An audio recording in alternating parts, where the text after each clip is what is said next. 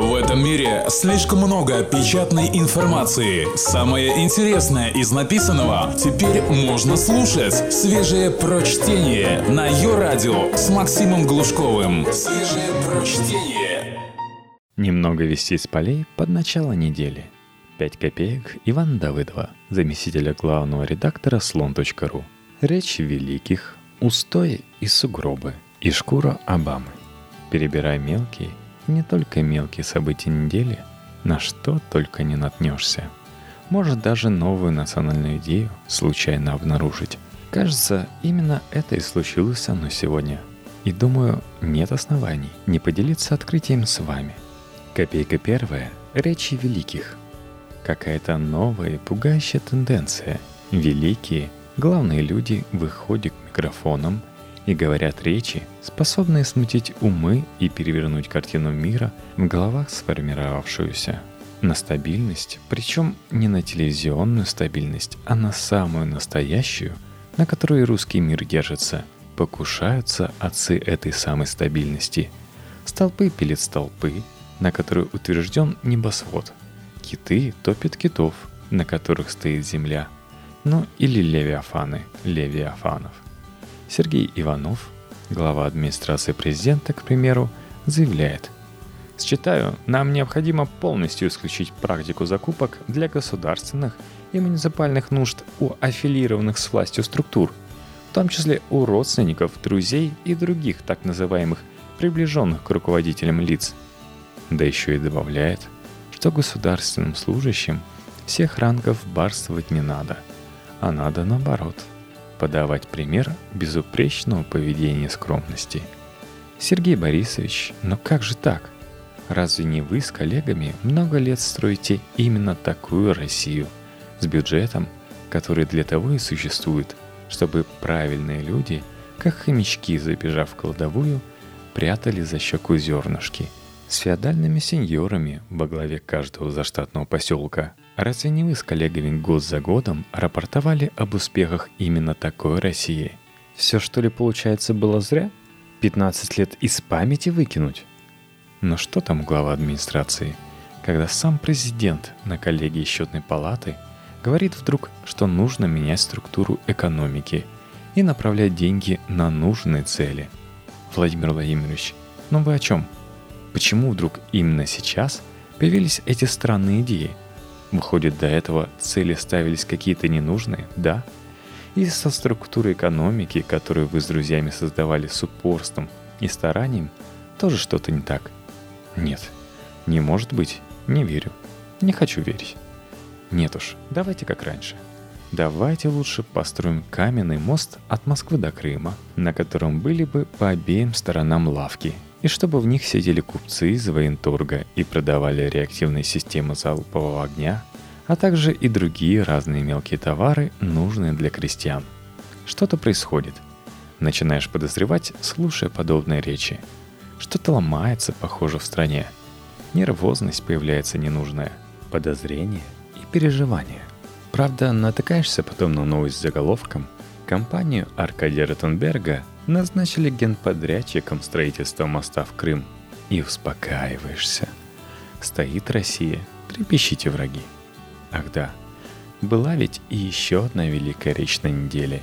Дмитрий Медведев, который не только в премьер-министрах числится, но еще и председателем «Единой России» подрабатывает, встретился с активом собственной партии и сообщил, что ответственность за некоторые политические решения придется нести всем. Да еще и добавил, я имею в виду, конечно, не только Единую Россию. Я подчеркиваю практически все политические силы, включая наше общее решение поддержать наших людей, которые изъявили желание жить в РФ, вернуться в Россию и навстречу которым наша страна пошла. И дальше про необходимость консолидации. Речи Медведева по ряду понятных причин никакого беспокойства, конечно, не вызывают, зато способны поставить в тупик – кому он, хотелось бы понять, обращается? К так называемой системной оппозиции? Но там и без речей уровень консолидации превысил все ПДК. Все слиплось в один какой-то серый ком. И уже не разобрать, что торчит наружу. Лапка Зюганова, щупальца Жириновского, клювик Яровой. Может быть, к некой иной оппозиции, к той, от которой собираются спасать страну боевики антимайдана. Но эта оппозиция, если даже и существует, где-то помимо терзаемых похмельем голов соратников хирурга, точно никаких политических решений не принимала. И тут внезапная догадка. Может быть, пример председатель НАС, население, призывает ответить за успехи российской политики, расплатиться по счетам. Но зачем? Мы ведь и так платим. Они сплотились, а мы расплатились. В этом суть состоявшейся общественной консолидации. Мы каждый день платим. Просто идем в магазин и платим. И, кстати, если тут вдруг пойдет какой-нибудь особенный град, а чего зарекаться внимательному наблюдателю успехов российской политики не следует, застучит он тоже не по их бункерам, а по крышам наших многоэтажек – но это потом. А пока необходимо, конечно, построить мост. Только свежее прочтение на Йо-Радио. Копейка вторая. Горшочек не вари. Вообще, я подозреваю, именно это и станет ключевой темой ближайших месяцев. Именно об этом и будут нам рассказывать из телевизора уважаемые люди все чаще и чаще. Пора платить за успехи – мы должны платить за собственные успехи. Это лозунг момента – сплотиться и расплатиться. А главное, мы, конечно, безропотно продолжим за их успехи платить. Но, между прочим, не все готовы расплачиваться. Не всем тема близка. Попадаются в самых неожиданных местах отчепенцы. Сергей Иванов – не тот, которого мы упоминали уже сегодня, калибром поменьше, всего лишь депутат от ЛДПР – с болью в сердце поведал миру, как тяжела нынче жизнь рядового российского парламентария. У нас столовая цена на тарелку каши выросла в два с половиной раза. Мы даже с этим разобраться не можем. Стоило 20 рублей, сейчас уже 53 рубля. Вот она, эта песня отчаяния и боли. Здесь все красиво и даже как-то литературно. Каша. Сами, значит, заварили, а расхлебывать не хотят – Опять же цены. Неленивые люди посчитали, сколько порций подорожавшей каши может на свою скромную зарплату приобрести в думской столовой рядовой депутат. Что-то около 8 тысяч тарелок получилось, кажется. Фантазию не остановить. И хочется увидеть уже марш пустых кастрюль на охотном. 450 изголодавшихся избранников народных, возглавляемые спикером – впалые щеки, горящие глаза, синие губы. Плакат, а на плакате Жириновский, изможденный в старомодном ветхом шушуне, тянет к небу дрожайшие руки. Помоги голодающим Госдумы. Даже в Кремле догадались, что вопрос политический, и поспешили взорвавшегося повстанца поставить на место. В интервью радиостанции «Говорит Москва». Пресс-секретарь управления делами президента – Именно это управление отвечает за кормежку депутатов, что логично. Разве это не дело президента обеспечивать пациентов Думы горячим питанием? Сказал, что считает справедливым повышение цен в думской столовой вслед за общей тенденцией. Теперь не поспоришь. Именно справедливость является главной ценностью русского мира, как пишут в газетах. Крупяной бунт депутатов предотвращен. Но на самом деле – Депутат Иванов сказал очень важную вещь, которой никто почему-то не заметил. Может быть, даже государственную тайну раскрыл. А с этим теперь строго. Прямо, никого не стесняясь, заявил, у нас принятием законов занимаются люди, не способные разобраться с тарелкой каши. И я, Сергей Иванов, один из них. Это правда. И это приятная редкость, чтобы депутат и вдруг сказал правду – После таких слов, конечно, встать бы им всем да уйти. Но нет, разумеется. Иванов, подтверждая и собственные слова, и мои подозрения, закончил речь призывом отслеживать, в каких торговых сетях растут на продукты цены, товары конфисковать, а прибыль обратить в доход государства. Копейка третья – устои и сугробы. Пожалуй, эта вещь по-настоящему гениальная – необходимость расплачиваться за победы и успехи. Строго говоря, это и есть национальная идея новой России, поисками которой так долго занимались лучшие умы. Это полноценная идеология, позволяющая выстроить целостную картину мира. Определиться с врагами, в первую очередь, конечно, внутренними, потому что внешний мир для страны, взявший курс на самоизоляцию, просто растворяется, тает дымки, теряет значение. Мы, наконец, можем ответить на волнительный вопрос. Чем же мы от прочих людей отличаемся? Да вот этим. Они просто живут, бесцельно и пошло – а мы за успехи расплачиваемся. Вот, например, на неделе «Новая газета» обратила внимание на интересную историю, случившуюся в городе Саратове. В городе Саратове по недосмотру властей все еще есть интернет. В интернете – форумы, а на форумах – местные жители, которые обсуждают городские проблемы. Самая популярная тема – уборка снега. Вернее, сам снег, потому что никто его с улиц не убирает – еще в городе есть мэр по фамилии Грищенко. Человек ранимый и нежный. Нежный мэр устал читать снежную ругань и обратился в правоохранительные органы с просьбой выявить анонимных ругателей. На сайте местной думы имеется целая статья нежного мэра, в которой он следующим образом объясняет свой душевный порыв.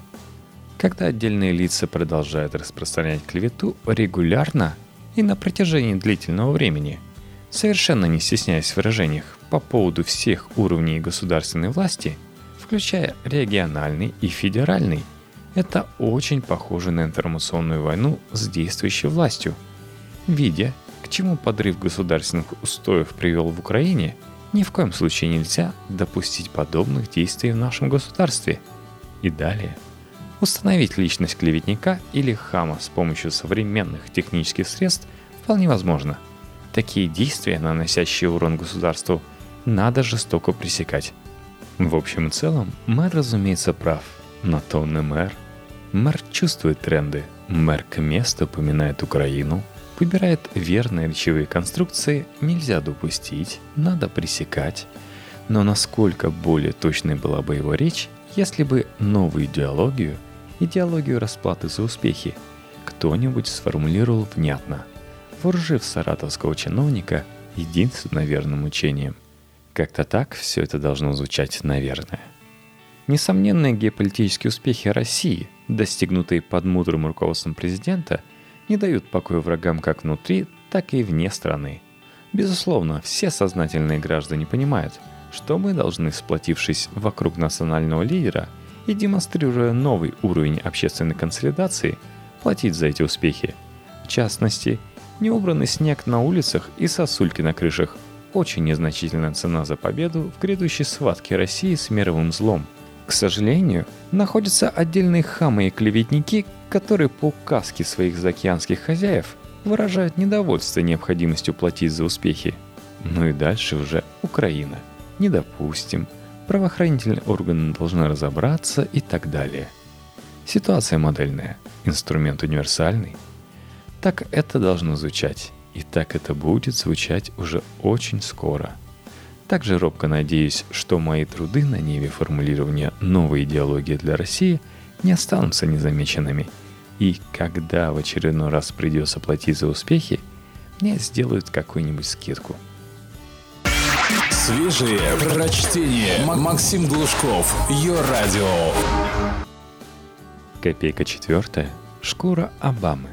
Думаю, некоторое коллективное помешательство, которое не без интереса, но и не без опаски можно наблюдать вокруг, всеобщее почти ликование, сопровождающее уход целой страны из мест обитания людей в уютные пещеры, это тоже цена, которую мы платим за грандиозные политические успехи.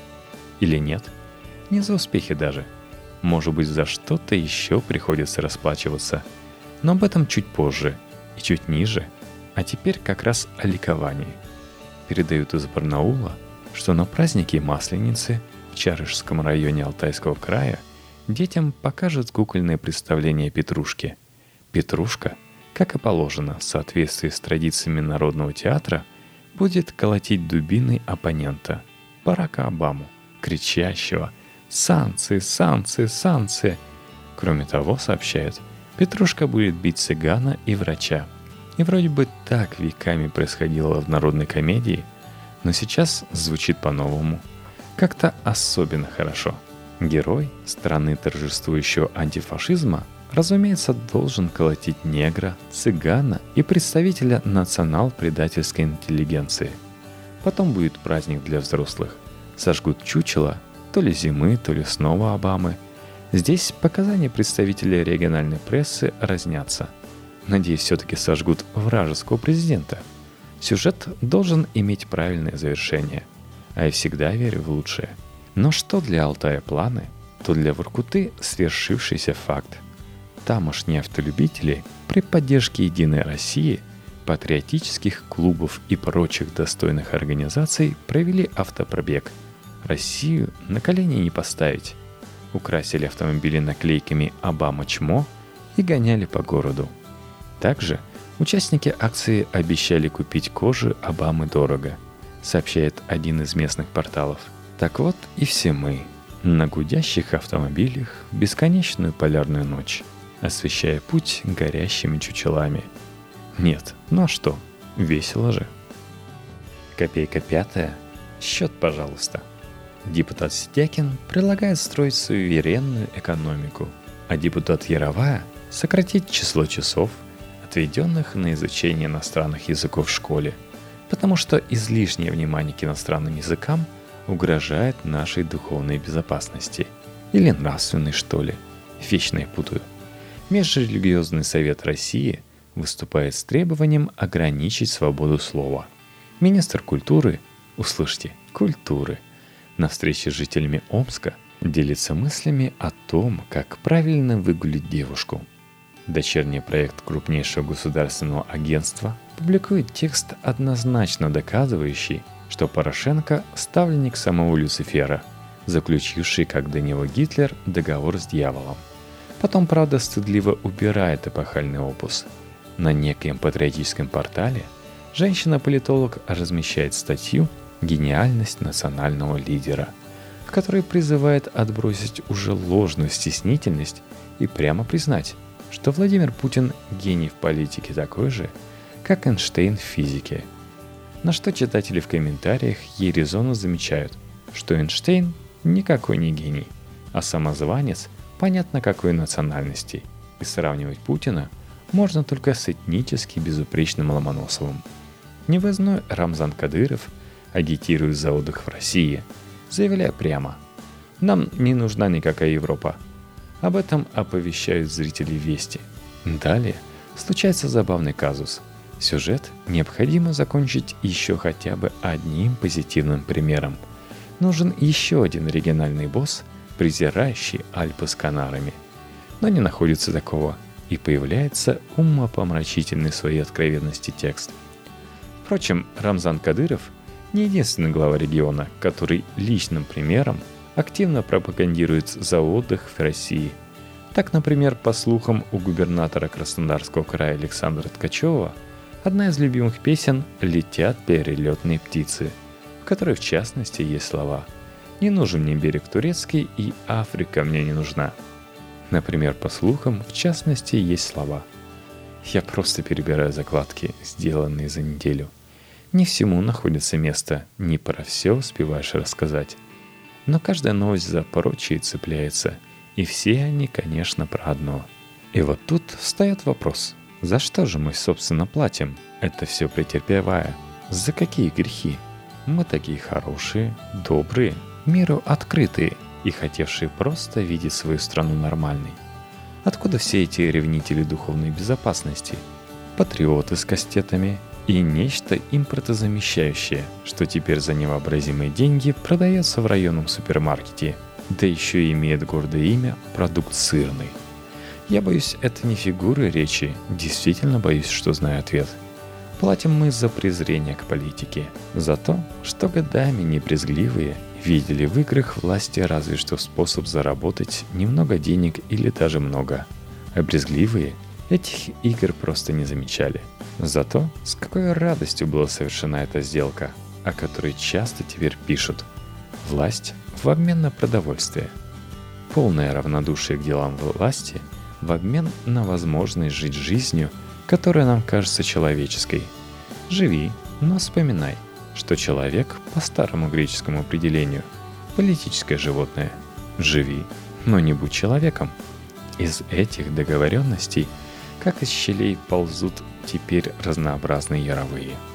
Из них растет война, ответственность за которую мы не хотим признавать. Хуже того, я думаю, нам настоящий счет за все еще даже не выставлен.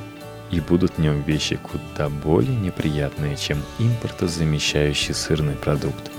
Но еще я думаю, что пока мы живы, у нас всегда есть возможность исправить собственные ошибки. Ну или попытка, если уж невозможность, тоже немало.